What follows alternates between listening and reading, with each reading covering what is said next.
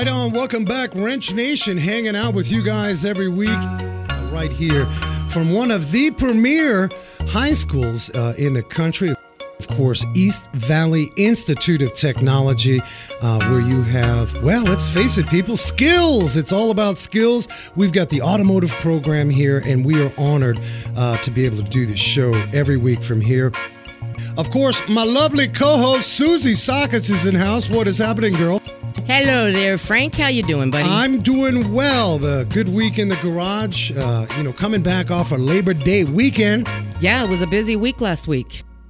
Well, yeah, the garage, typically that's what'll happen. And that's why I remind folks before the holidays, if you're doing a road trip, set that appointment. Boy, if you come rolling in Friday at 3 o'clock, that's really tough. How about 5 o'clock? 5 o'clock is even worse. Yep, need an oil change. I'm going out of town. That's going to be like a drive-through cheeseburger experience, man. You're not going to get much by way of service.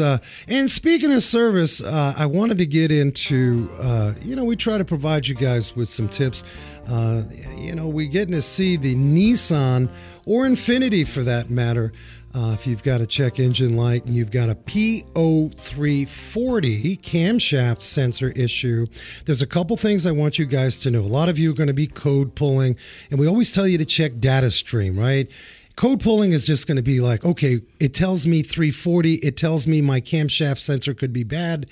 I'm going to the parts house. I'm buying a camshaft sensor. You put it in. And, Susie, what happens next? It doesn't. It doesn't work. It doesn't. The light comes back on. And then you scratch your head and you wonder why. Yeah. And then then you're calling, well, we'd like to say the professional, but you're saying, oh, I got to call that dang garage. Yep. My thing is this. I'm going to tell you guys, give you guys some tips here, especially a lot of you listening to the podcast on the weekends. The 340, or just in general with Nissan and Infiniti, if you have a camshaft issue, there's two things. One, you've got to replace both camshafts and the crankshaft. Number two, they have to be Nissan or Infiniti. Now, a lot of you saying, well, Frank, I can go aftermarket.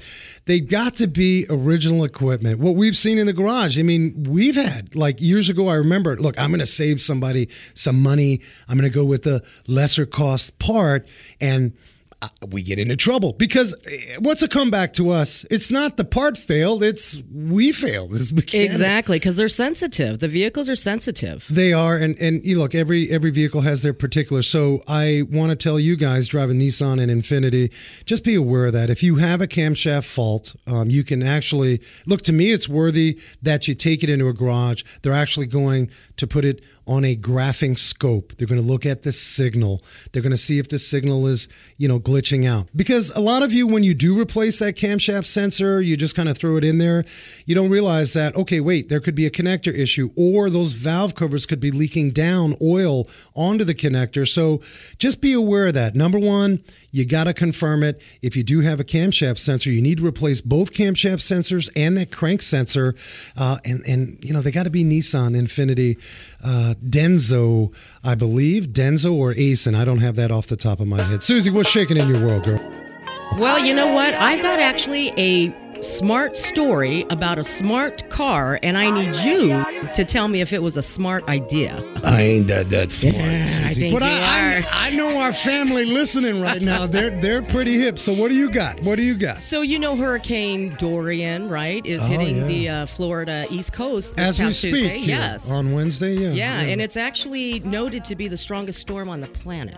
Now Dorian, that's D. So we've had A, B, C, D. We've had 4 of these already. Yes. So it's been a short. So we're at Dorian, right? Right. It's not like it's, George or... Right. Because they count alphabetical. They're alphabetical. So we've only had 4? Mm-hmm. Is that fair to say? A, B, C, D, yeah. All right. I'm just interrupting. Go ahead. No, that's okay.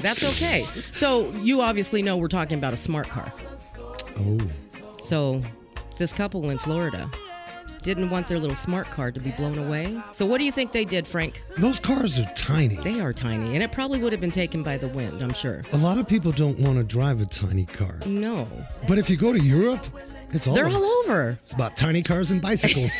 They look at us here as, well, just like our dinners. We overeat, and we drive big, overloaded cars. This is true. In Europe, they want tiny. So tell me about the tiny smart car. So what this husband did to protect the smart car is he brought it inside the house, parked it right inside his kitchen.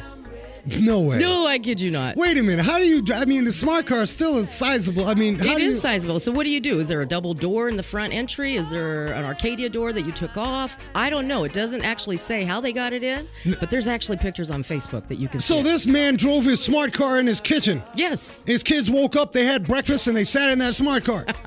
I cannot believe this. It was a smart breakfast. I was going to say, if that was my wife's shot, I'd be hit.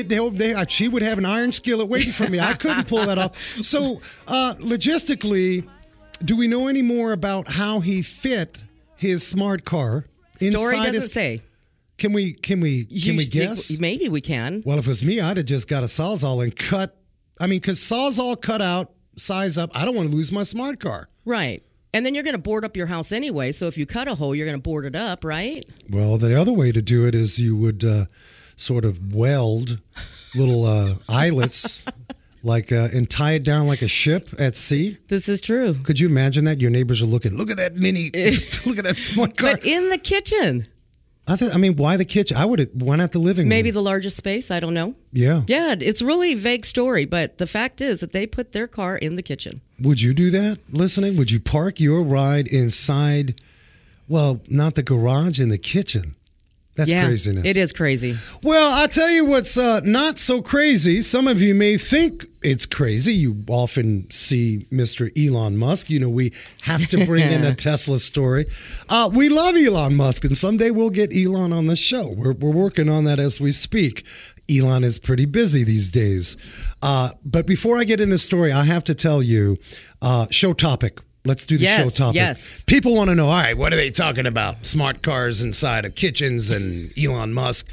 Well, we are honored today to have Mr. Will Buxton. Will Buxton is a Formula One digital presenter. Has previously worked with NBC, Speed Channel as a journalist, media officer, and commentator, and has a really neat book, My Greatest Defeat, Stories of Hardship and Hope from Motor Racing's Finest Heroes. Will Buxton has been around. He has seen some things. In fact, he's going to be calling in from Italy, so we're excited to have him. He's interviewed many, many drivers. Mario Andretti. He's had Emerson Fittipaldi, Dario Franchieri. He's had Jeff Gordon, Jimmie Johnson. So we're actually going to dive in and talk about some of the highs and lows of these drivers. You know, I always said that, like, we see this on TV and it's race day. Maybe we saw some preparation, but what's going on behind the scenes? How do we arrive to that point? So Will Buxton, author of My Greatest Defeat, Stories of Hardship and Hope from Motor Racing's Finest Heroes. He's going to be joining us. Now, speaking of finest heroes, you know, we talk about Elon Musk. We like the Elon Musk. Elon is trying to change everything. He's boring. He's up in space. And I got a chance. Did you say he's boring? He's boring. He's tunneling. Okay. Well, I mean, tunneling is what they say is the way to go. I mean, when you look at drones as a way to transport people, I don't know if that's practical. Could you imagine a drone landing in your front yard? That would be a noisy sucker. So I don't know. So Elon is saying, no, we're not going to fly immediately. We're going to bore. So yeah, he's boring. He's doing all kinds of stuff, including making a pretty large announcement that's going to possibly shake up the auto industry regarding insurance. Uh-oh. Elon, he's offering a plan to customers for car insurance that's provided directly by Tesla as opposed to a third-party insurance company.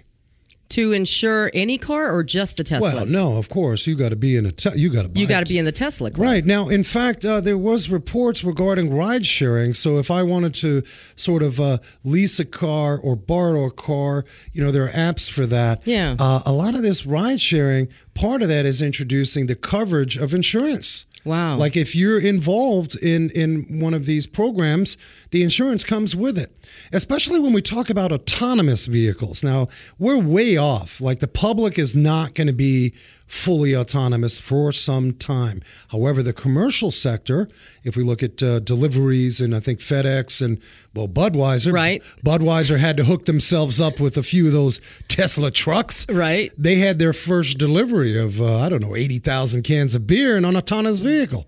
That's going to happen. But my point is, these companies will start to shake up the industry. And Tesla, Elon Musk specifically, is leading the way.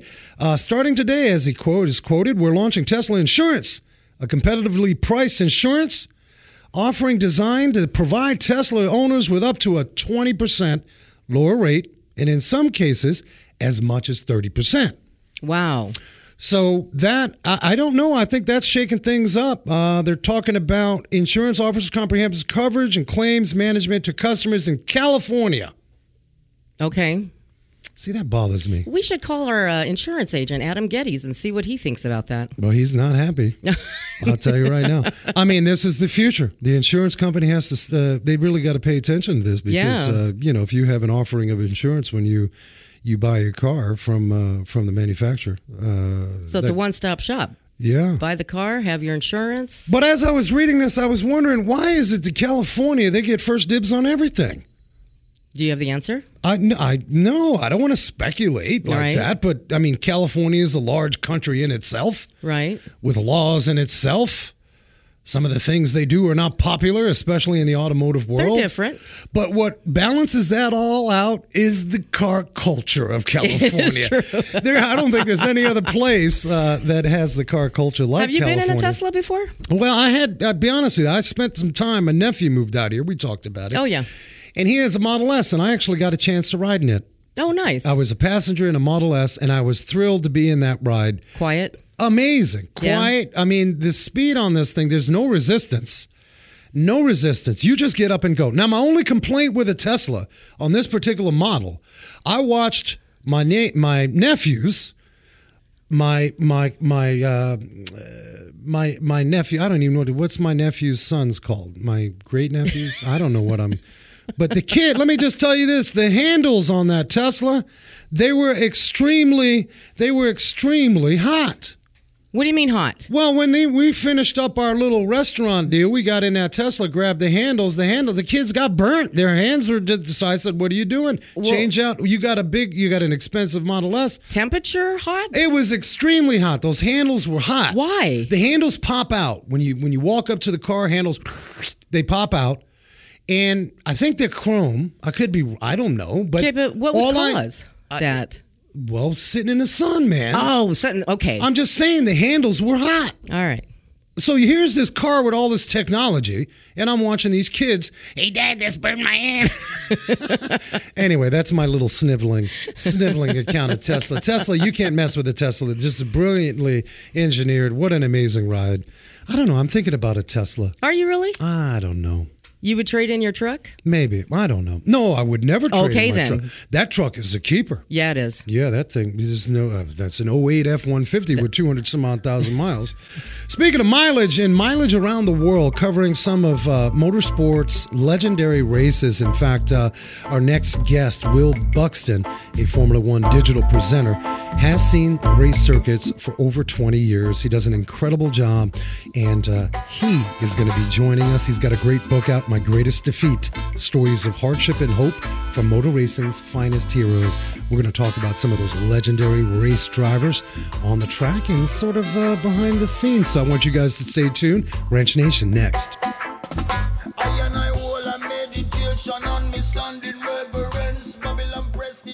Parts Authority Auto Parts Superstores, nationwide locations. You know, one of the problems that I can have working in my garage is parts aren't delivered on time. The quality isn't there. Well, guess what? Who's yelling at me? My clients, and they're likely not to come back. Well, the Parts Authority Auto Parts Superstores, amazing service, knowledgeable counter folks, a complete line of original equipment, parts that our customers deserve. If you're an installer, get on to partsauthority.com. Check locations nationally near you, partsauthority.com.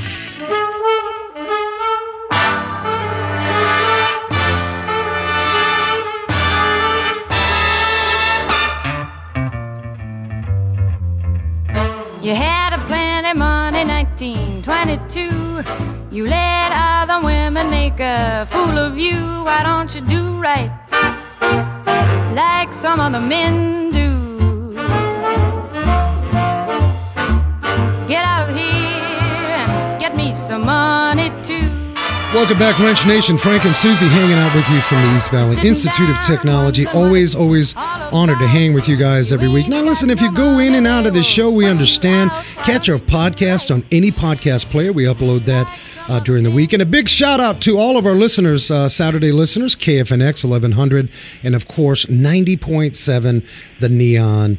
A motor racing broadcaster, commentator, and journalist, Will Buxton has had the rare pleasure of turning his great passion into something resembling work for the better part of 20 years. Susie, passion. How many of us can connect with passion? Absolutely. This is what it's about. It's not always clean. Sometimes it's messy. Will Buxton, his career has taken him around the world countless times to report on everything from Formula One to World Rally to IndyCar. While the happy mistake of falling into television as a Formula One pit lane reporter in the United States for the Speed Channel and later NBC Sports, followed by his current role as the first digital presenter in F1 history, has made him one of the most recognized faces and voices in the sport.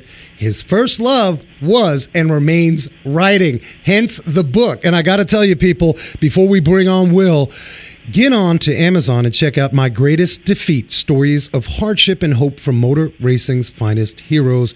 We are honored to have author Will Buxton. Will, welcome to the show.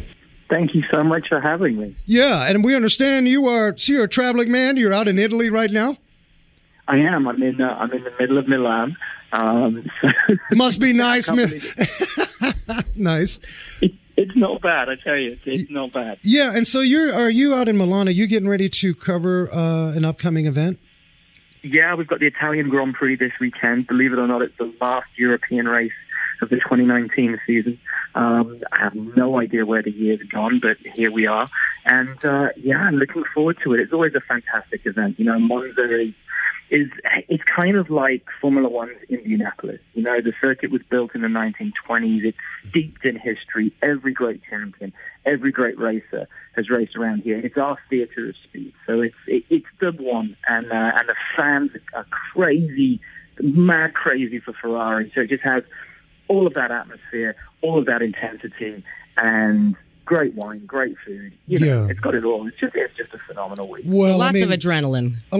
You know, and I look at it, definitely adrenaline. I mean, people are building up for what is a historical tradition. In fact, I look at this almost, Will, it's almost like, you know, our American sports, you know, maybe we're flat. I have a story to share with you. I went to Germany, and I was born in Germany. My mother would send us to Germany, and here's Frank, 7-year-old, bringing American football over there. I almost got beat down in soccer, man. What are you doing? So it reminds me of some of, you know, we have our traditions in racing, and of course, Europe and across the world has incredible, in fact, Formula One Grand Prix, the F1, F2. Will, you covered the Belgian Grand Prix, is that correct, recently? Yes. Yeah. Tragically, while you were covering this, and we'd like to, in fact, I'd like to honor and dedicate this show, we lost Antoine Hubert. Very, very tragic. You were covering that. My question to you is, during the intensity, the sort of flora fauna of racing and all that buildup, that has got to be very difficult to witness and ultimately assemble words in passion and in tribute.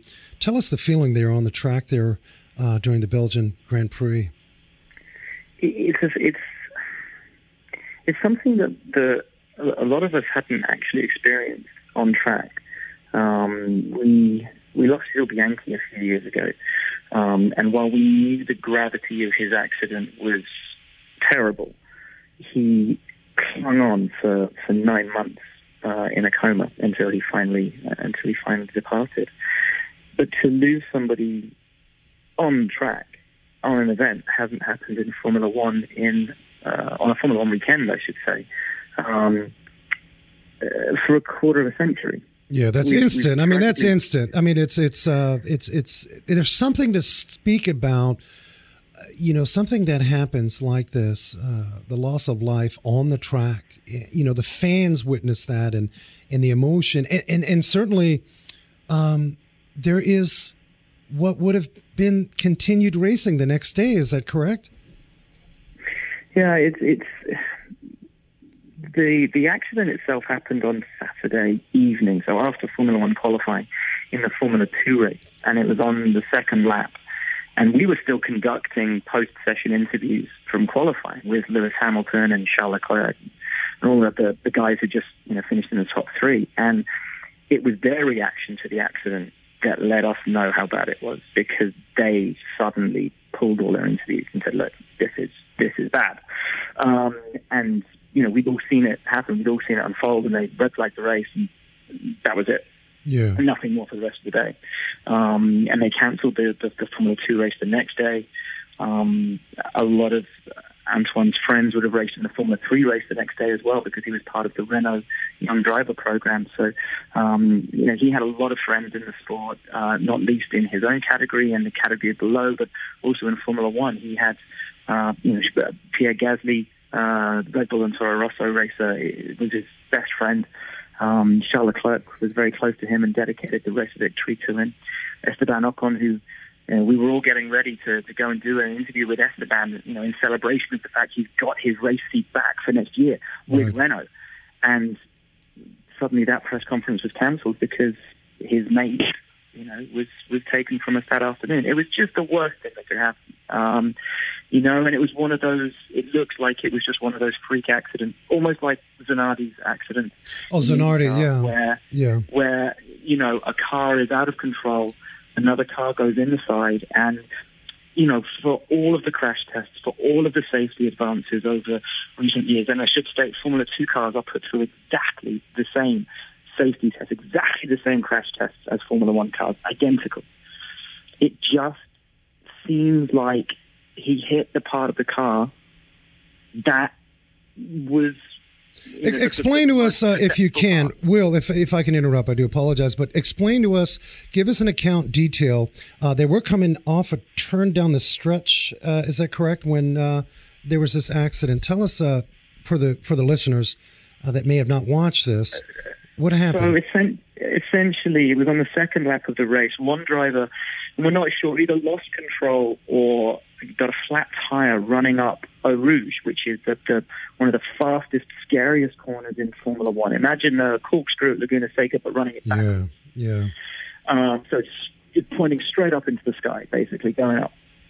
And Antoine came up the hill and saw his rival flowing in the middle of the track and weaved around him to try and get out of his way, lost control of his car and skidded into the tire barrier, which pushed his car back out again into the oncoming cars coming up the hill. And one of them, Fernando Carrera, hit him side on. So very, very similar to the Zanardi accident. But with Zanardi, it was the tip of the nose of the car. Yes. Here it was really just that part of the tub just before the side pod starts, so where the main torso is. And that's where the collision happened. And it was devastating, absolutely devastating. Well, we will announce. On event, I don't think ever. Yeah, we will announce with you. In fact, I invite folks, give us your social media handles. I did get on a Twitter. You did an incredible tribute and account. Let folks know where they can find you, both on Twitter and Instagram and anywhere else. Oh, mine, I'm W. Buxton Official on Twitter and on Instagram. Okay, W. Buxton Official. Follow over Will Buxton, and prayers, blessings to the family of Antoine Hubert. It is always tragic, Susie. It was devastating when we actually saw the footage, and I can't even imagine actually being personally there. It's shocking. Seeing it. Yeah, it is shocking. I mean, you mentioned Alex Zanardi, and I know that you've interviewed and have worked closely over the years with many Formula One drivers and IndyCar drivers and so on. For folks that may not know, Alex Zanardi suffered a pretty horrific crash where he lost his legs. Out of that, Will, what kind of safety measures, after an accident, what are the officials really looking at to say, hey, what can we do better? I mean, it's it is a never-ending process, and it's not just if there are accidents. Every weekend at every racetrack around the world. You know, the organisers of events, not just in Formula One, but NASCAR, IndyCar, you know, you name it, IMSA, it doesn't matter. They're looking at the tracks and thinking, how can we make this safer? And they'll look at it and say, well, you know what, that barrier is jutting out at a funny angle there. If somebody goes up there, that's going to be a serious accident. Perhaps we could bring that barrier back by 2 meters, and that would, you know, that would shore things up. That would make things a little bit safer. Right. You know, it's all about how can we continually improve. And it's not about, I know sometimes people look at Formula One or European racing and they go, it's not for real men or whatever because it's getting too safe and blah blah. I don't agree with that. I don't fall on that side because I think, you know, it doesn't make it any less dangerous. Right. You know, motor racing will always be dangerous because there is always that chance that something goes wrong. But if you can minimize the chances of it going wrong so that our heroes, you know, the guys that we fall in love with because they do this crazy, amazing thing that we just couldn't dream of being able to do, you know, if we can hold on to them for as long as we can, I don't see that as being a bad thing. Yeah. In any way, you know, and just because you're making it safer doesn't mean you make it safe. The odds are always there. The odds, you know, it's a flip of a coin. You know, motorsport has a dark side. It has a very fatalist edge to it. And every time a driver goes out, they flip a coin and they just hope that it doesn't land with that side of the coin facing up. But if you'd said to Antoine on the grid, I'm sure on Saturday, look, there's going to be a massive one today, and there's a 1 in 20 chance that it's going to be you, he'd have closed his visor and he'd have gone out and done it anyway, because that's what these guys do, man. That's who they are. That's why they're our heroes. That's why we put them on a pedestal, because they take those risks. They take those chances, the ones that no one else is prepared to do, knowing full well that the odds are against them. And, absolutely. You know, that's why we love them. Yeah, and we just, you know, here in the States, we just lost Jesse Combs. Yeah, we lost Jesse Combs, who was out there trying to beat her own record in a jet car that was, 50-some-odd thousand horsepower. And we had Valerie Thompson, who was fastest woman on a motorcycle. In fact, she's getting ready in a little over a week to try and beat that land speed record out there in Utah. And, you know, you're right. You gave such a fitting tribute to, we may not go to the track and say that's my hero, but truth be told, they are our heroes. They are. No one else can do this. No one else can have the chiseled focus for the passion, the strategy, the tactic, all the things that come into play. And Antoine Hubert, I totally believe, as you said, Will, that he would have said, all right, great, I'm still racing, I'm going to hit it. Yep. And you know... Just as his mates did the next day, you know, they pulled their helmet on. They pulled the visor closed and they put their right foot down as hard as they could to drive through it. And it's what racing drivers have done forever. You know, it's you know, in the book, I spoke to Jackie Stewart, and he was with Jochen Rindt when he died at Monza here in 1970. And he said he was crying so hard. And, you know, he got in the car, he pulled his helmet on, he went out, he drove the fastest lap of Monza he'd ever driven, and he took his helmet off and he burst back into tears again. You know, it's just they have this incredible ability to just shut the world out and focus on being a racing driver. I have no idea how they do it, but they, you know, they're not normal people. I was going to say, but they bring excitement to us spectators. Well, they bring a lot of passion, and again, so fitting the way you say, Will, that they truly are our heroes. Mm-hmm. I know here in NHRA there was some John Force who was behind. He actually got a doctorate quietly. Many people don't know that John Force got a doctorate quietly for all of his work regarding the safety measures for NHRA, which, as you said, Will, it's not like, okay, let's make it safe because we just had a crash. Every time they go out, there's, you know, from the teams to the officials to the league officials, there's always this effort. And so we want to send out prayers and blessings to Antoine Hubert's family from this. Antoine's spirit does live in forever in racing circles, and we hope that we don't see anything like this in the near future. Will, you've been around over 20 years. You started your career a little unconventionally. It's not like you went to broadcasting school and you said, all right, I got a resume. I read somewhere, tell me if this is the truth, that you would just show up with your passion, which you truly have the heartbeat and pulse of the passion of motorsports. You would just travel along and hit all the circuits that you could and right. That's how you started. Yeah, I toured around Europe in a camper van. I lived in a camper van for a year, just driving to all the races. That sounds so romantic. See, that's something I was going to say, there's nothing hot. I mean, just load up a camper van, get a couple of canned pieces of food, and off you go. I couldn't afford food, mate. It was gas or food, and I went for gas so I could get to the races. Incredible. And so you started showing face. You started to gain respect as a journalist. And so transitioning from that camper, you believed, because of your passion, you were in the right place always, because that's where your passion was fitting. How did you transition formally? Tell us about your first formal gig as a broadcaster or a journalist there.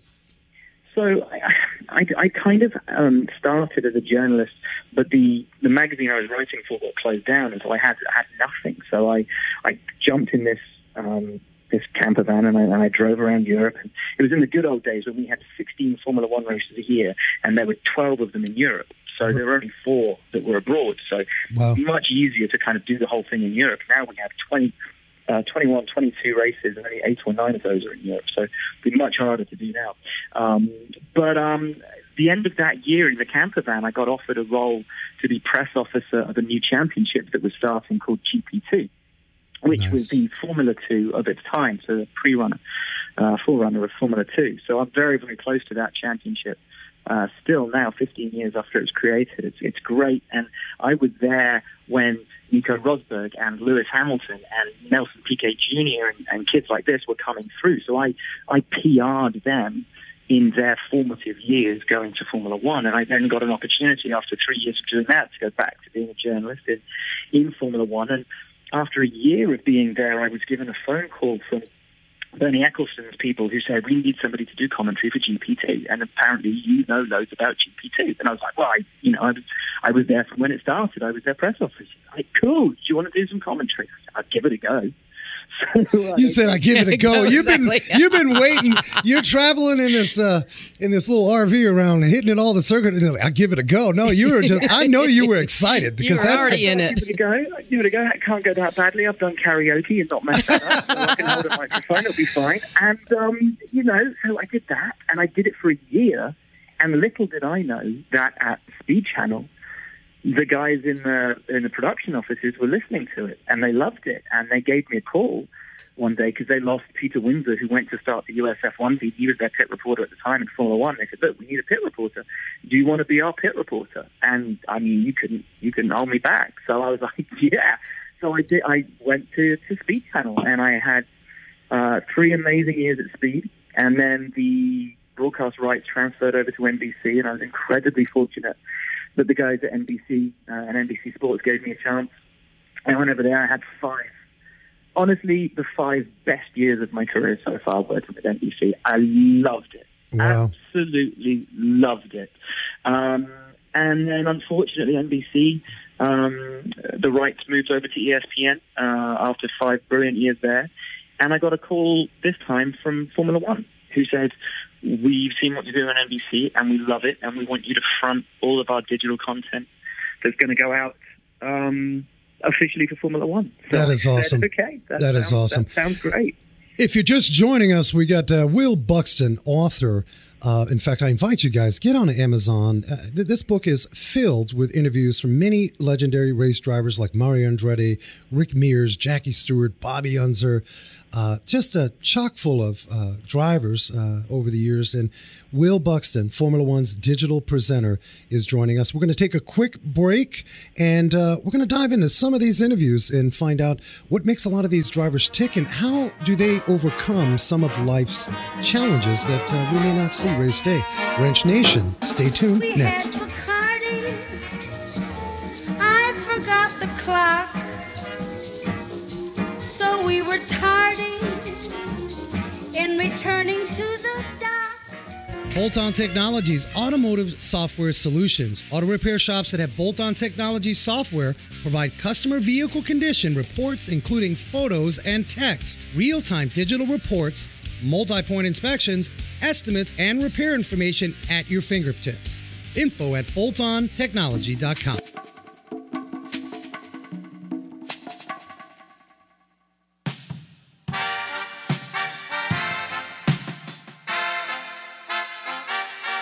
Right on. Welcome back, Wrench Nation. Hanging out with you, Frank and Susie. Always grateful that you guys can join us every week.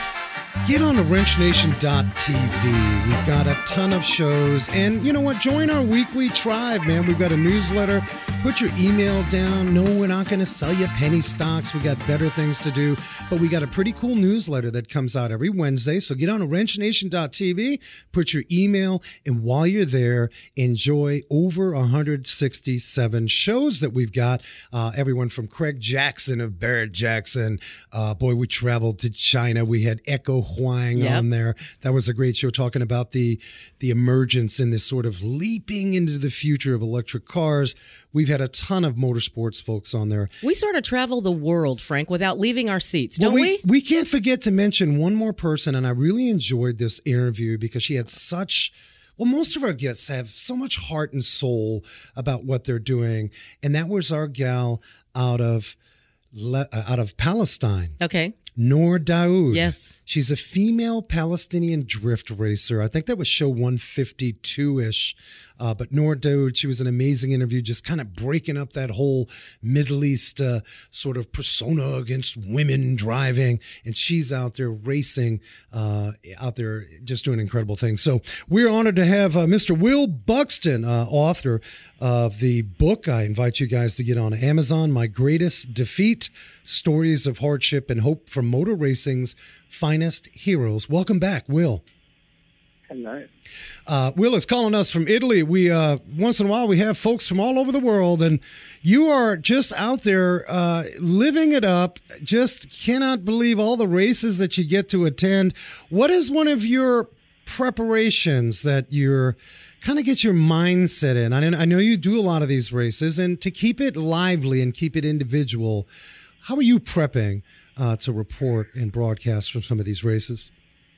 You know what? I think the trick with a lot of it is not to overthink it. I try not to script what I do. I try not to, you know, there's so much content out there these days. There's so much that you can access, particularly in the digital realm, that I think it's really important to just try and be yourself. And so, you know, obviously I research the event and, you know, make sure I'm on top of all the statistics and, you know, what are the news stories and all of that. But mostly it's just talking to people and finding out what the real stories are and finding out what's really going on. And then just being me, because I can't not do that. I can't try and be someone I'm not. I'm not going to try and fake it and be too polished. This is great advice. Great advice. We have a lot of youngsters that listen to the show. In fact, a part of the East Valley Institute of Technology, there's a, I'll tell you, it's world-renowned. Skills USA, they rank, and this is the radio program. And we've got a lot of youngsters, and it's so easy, Will, to get caught up in sort of the details when we're not in the moment, and we're not just being who we are. And people can sense that, yay? Yeah, absolutely. And it's, you know, if you try and be somebody else, or you try and, you know, imitate somebody else, then you're not being yourself, so you don't then have your own unique voice. And, you know, you're you. There's only one of you. Yeah. So it's better to just fully embrace that and be that person, you know, for good or for bad. And, you know, that's, and there's a lot of negativity out there, particularly, again, in this social media world. If I had a nickel for everybody or every message I've ever got about how crap I am at what I do, or, you know, you suck and all this, and it's like, I feel so rich.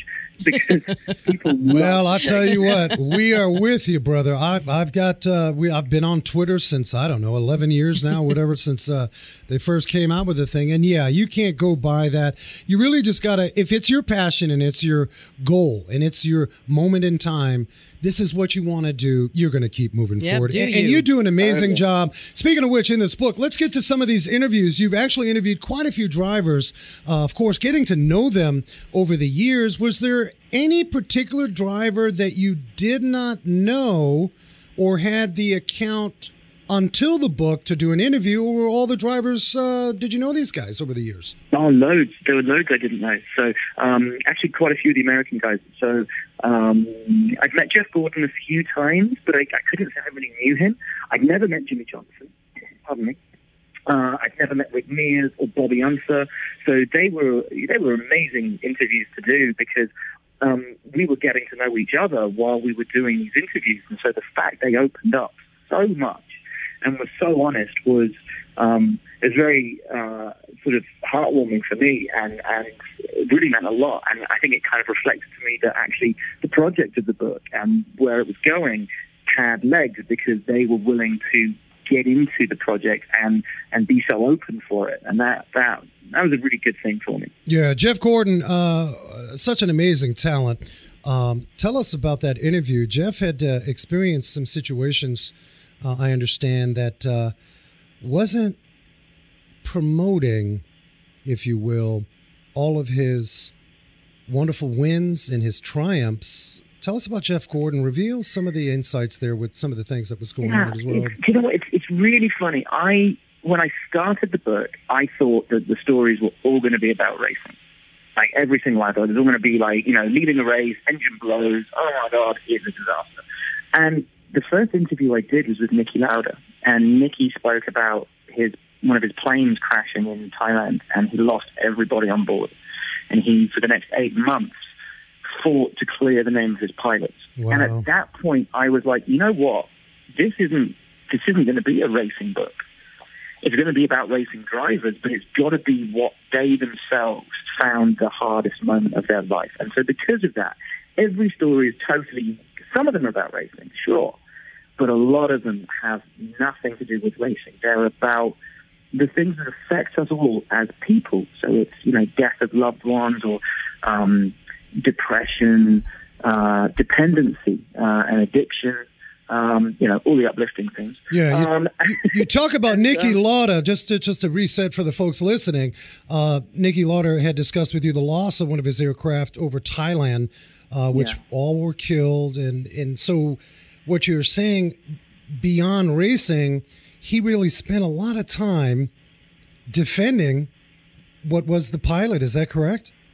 Oh, goodness, yeah, because when he went into the crash site, he noticed that the reverse thruster was engaged on one of the engines that had come down. And the Boeing representative just said to him, look, that's what happens. You know, sometimes things come out of the sky and there's just, you know, like things happen. And Niki was convinced. He was like, no, it's not right. That's not right. And he fought Boeing on this until Boeing realized that something had gone wrong with the plane, and then had to accept that their responsibility, had to accept it was something that had gone wrong with their plane. Yeah. And because of that, they've now got a safety catch on the thrust reverser, which means it will never be deployed in flight again. Cannot be. On any plane in the world, whether it's Boeing or not, this is now industry standard. Yeah. And that's because of Niki. That's because he fought, because he knew something wasn't right. So, his story was amazing. And obviously, sadly, we lost Niki earlier this year. In fact, the book, I picked up I was sent the first copy of the book, and it arrived as I got news that we'd lost Niki. So that was a moment. That was a real moment. Yeah, no doubt. But we spoke about Jeff and Jeff's story. And Jeff's story resonated with me massively, because Jeff talked about how he looks back on his career, but he can't view any of his championship success with any joy, because at the time he was going through such a difficult relationship with his then wife. He had essentially become estranged from all of his friends and his parents and all of his family, and he was just he didn't realize it at the time, but he was completely miserable. What amazes me, Will, is that with all of this that's going on in life in the background, how well, as you say, our heroes can get on the track and they're so chiseled focused. We don't know. As fans, we don't see that. You know, we may hear things, but that is pretty incredible. Alex Zanardi, you had a very, very revealing conversation with Alex Zanardi, of course. Currently, is he still doing the Paralympics? Yeah, he is. And he's That's working incredible. On his bike all the time, getting that bike going faster and more aerodynamic. If he can't be in a car, he's on a bike. Exactly. That is the fighting spirit, and I love that. So here's a talented race car driver who took a tragedy of losing his legs in a race, who said, you know what? I'm not done. Yep. I am not done. As a Paralympic gold medalist, that had to be an interesting interview with Alex. I mean, it's Alex. You know, when you're in the presence of Alex Zanardi, it's never dull. It is always a joy. He is just one of the most inspirational and joyous human beings to be around, because he came so close to the end that, every day for him is a blessing and a joy, and he's one of life's. If you could bottle Alex Zanardi and sell it, you'd be a billionaire, because it's infectious. And we had a lovely conversation. And it was quite kind of philosophical, because Alex now is very similar to how Alex was 20 years ago. But he looks back on his life, and his reflection is, if I knew then what I knew now, I'd be able to turn the difficult moments that I had into being much more positive much sooner. And I think overall that's the message of the book, is gaining the good times out of the bad times, and that the things that we see now as an insurmountable wall, something that is impossible to get over, in time and in hindsight, it becomes maybe a hurdle that we have to climb over. And then later we look back and we realize, actually, it wasn't a wall and it wasn't a hurdle. It was just a step that took us to where we needed to go. Sometimes I feel, and I've got to speak for our experiences, Susie and I, Susie with hip surgery, and of course I broke my ankle. I had a screw put in this thing. I will give a shout out to Mr. Steve Gross, who also had a partial stroke. It's when we're on the bottom, which is foolish for us. We're sitting high and mighty, and we don't realize what's in front of us until we are struggling on the bottom. And that's where we sort of recoup. It's weird. The humility of how we have to arrive to a point, like many of these race car drivers and many of these race talents, and just the racing industry in general. Sometimes it's those little things that knock us down. And when we're down on the bottom, boy, oh boy, Will, that humbles us. And then we see things that we didn't see before. And I think that's what you're speaking about. Absolutely. You know what? It's one of the things that Ari Vatanen, the great rally champion, says in his chapter as well, which is, we all know the phrase, beauty is in the eye of the beholder. But that's true for everything in life. And what one of us sees as a hardship, somebody else might see as an opportunity. But until you see it yourself with your own eyes, until the beauty is in the eye of the beholder, until you see it as a positive, it doesn't matter how many people tell you, this thing's really great for you. Until you see it, you're not going to believe it. And that takes all of us a different amount of time. And that's ultimately what it's about, is, finding the good things in the hard times, but how difficult that is when you're right in the middle of it, and you can't see a way out. Yeah, no doubt. The book is Revealing Hardships of History's Greatest Race Car Drivers, a very uplifting, inspirational book. And we do want to give a shout out, because you've got some great portrait artworks that are coming from, and I'm going to probably butcher this, Giuseppe Camuncoli. Is this correct? Camo? I mean, that's That's as good as I'm not going to pick you up on that. That's right. Giuseppe, who's renowned for the dark, brooding style that has seen him become a staple in some of the DC and Marvel stables, you had Giuseppe Camo join you, and you've got some great artworks in the book as well. Yeah, so rather than have photography of these events, I wanted an illustration of each driver as they are now. So old, haggard, looking back on their life, and that's what we've got. So you start each chapter with a beautiful drawing of these drivers as they are now, reflecting back on their life. Yeah. If you're joining us, we've got the talented Will Buxton, author, journalist, and currently the Formula One's digital presenter. Will Buxton, you can catch the book on Amazon, revealing hardships of history's greatest race car drivers. It is a treat to read this book and actually get an account to some of the behind the scenes, the deep soul and spirit of a lot of these drivers that we sometimes don't realize that, hey, they're human just like us. But boy, when they're on that track, yes, they are heroes. They are heroes. And in our eyes, we enjoy watching them. Yeah, what a colorful journey you brought us through today. Yeah. Will, I want you to hang tight. We've got one small segment. I want to get out some of your links and talk about some of the things that you're doing in the future. We are going to come back with Will Buxton. Hang tight, Ranch Nation.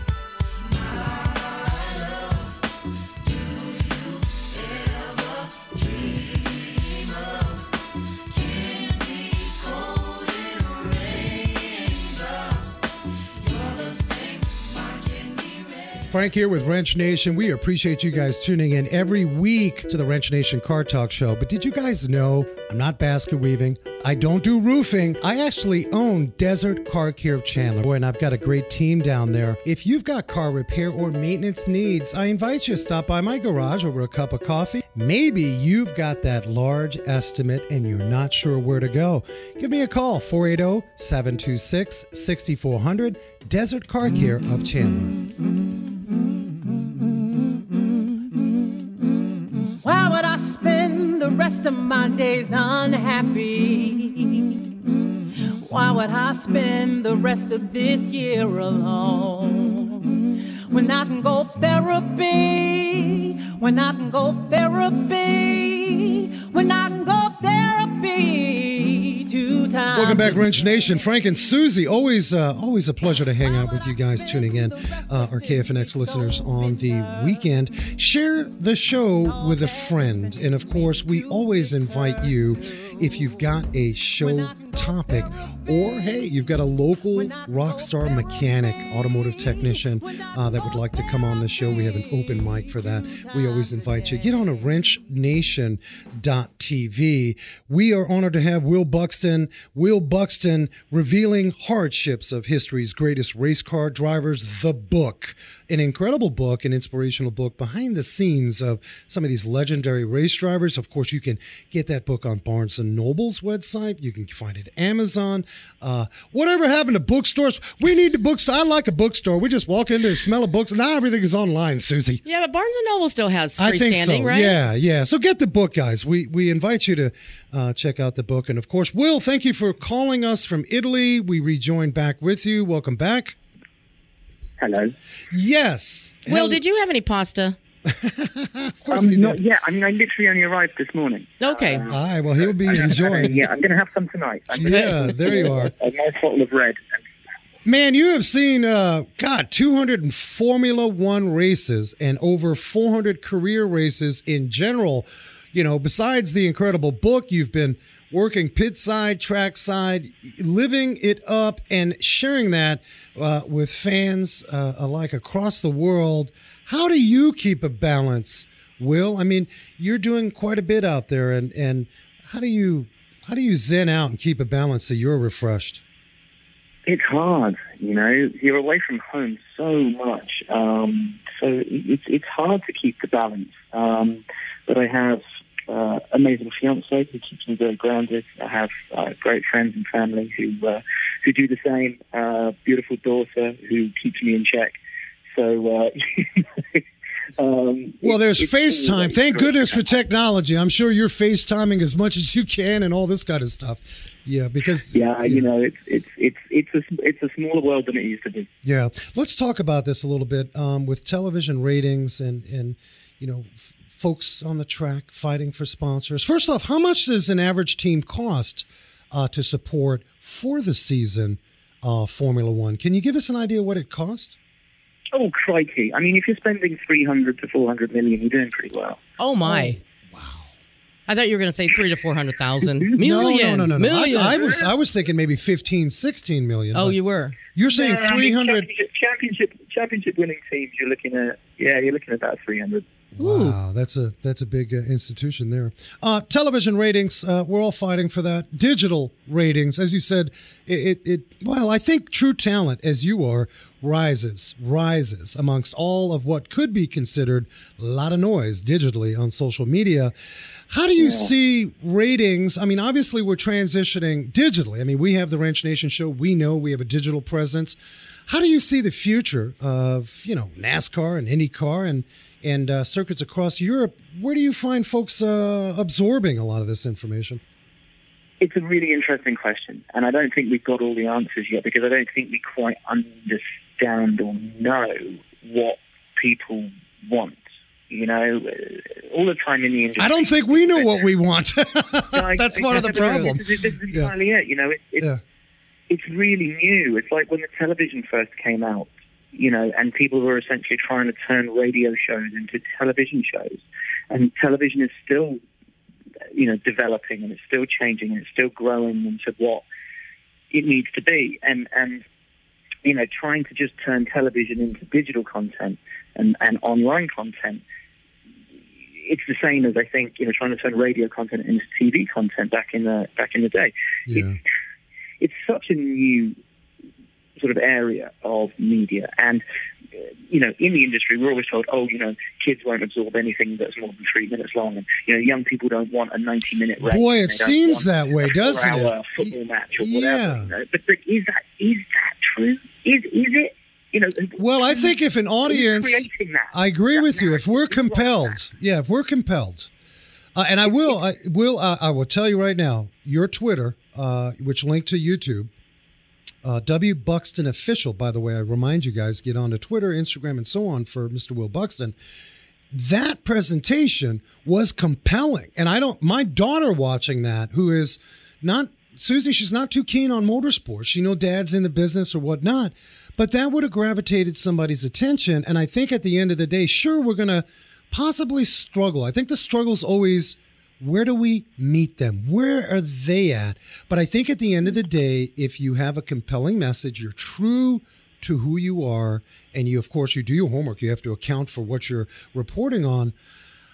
I think any venue that whether YouTube, Instagram stories, Will, you'll agree, as long as it's compelling and you're being yourself and you're reporting what's happening, I think that a lot of this could be hoopla with what they're saying. You have to channel that in the right direction. So if you're on your Instagram account or whatever, and you're doing 15-second pieces or 1 minute long pieces, that's cool. But when we're looking at the future of sport, whether it's NASCAR or Formula One, whether it's football, whether it's I don't know, cricket,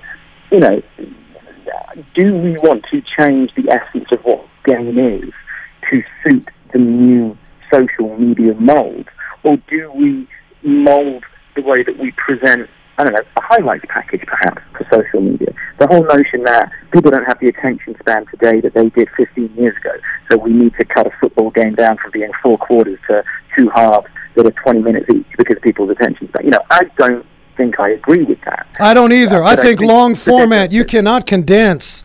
I don't believe that. I mean, I think long format should be. There's a discussion that's being had, and it's that's what I'm saying. Like there is no answer. There's no stone cold answer at the moment because people are still figuring out what they want, from linear broadcasting to being able to pick and choose through Netflix and Amazon and all that kind of stuff.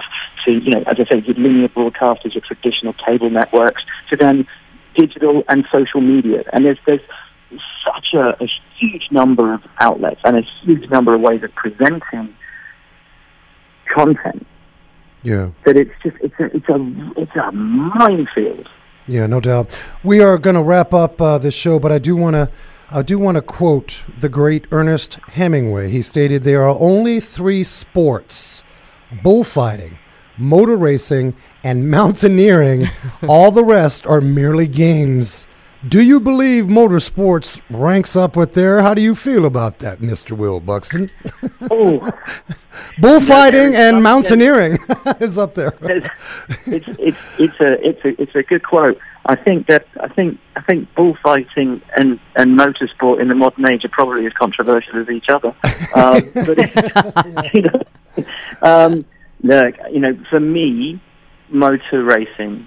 And motor racing drivers are the gladiators of our age. They put their life on the line to create spectacle and entertainment. And they do what we can't. They do what we'd love to be able to do. And the first time I ever went to see a motor race, and I remember the shrieking and the noise of the car, and to think that there was a person in the middle of this thing that was going, that just blew me away. It was, and I've always said it's like somebody taking a tiger out for a ride, and that's the reality of it. It is be able to control, to tame the beast, to tame that beast, yeah, to tame that beast, no doubt about it.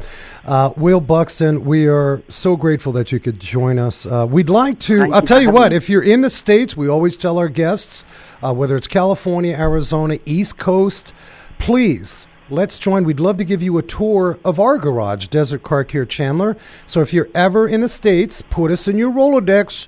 We have an invite for you, and Susie would take Mr. Will Buxton out. It won't be tea. We'll probably have a drink and maybe some Thai food. There you go. A little Thai food action, Mr. Will Buxton. Frank, Susie, that sounds amazing. I will take you up on that, I promise. Please follow Mr. Will Buxton, W. Buxton Official, very active on Twitter and, of course, Instagram, and check out the book. I think you guys will really admire and appreciate the read, and, in fact, can pass this on to other family members. You don't have to be a gearhead to really enjoy the book, revealing hardships of history's greatest race car drivers. Mr. Will Buxton, thank you so much for joining Wrench Nation. Thank you both. It's been a joy. Thank you. Susie, good show. Thank you. Great show. As I tell you every week, people, be safe. Hug each other and never forget to hug a mechanic.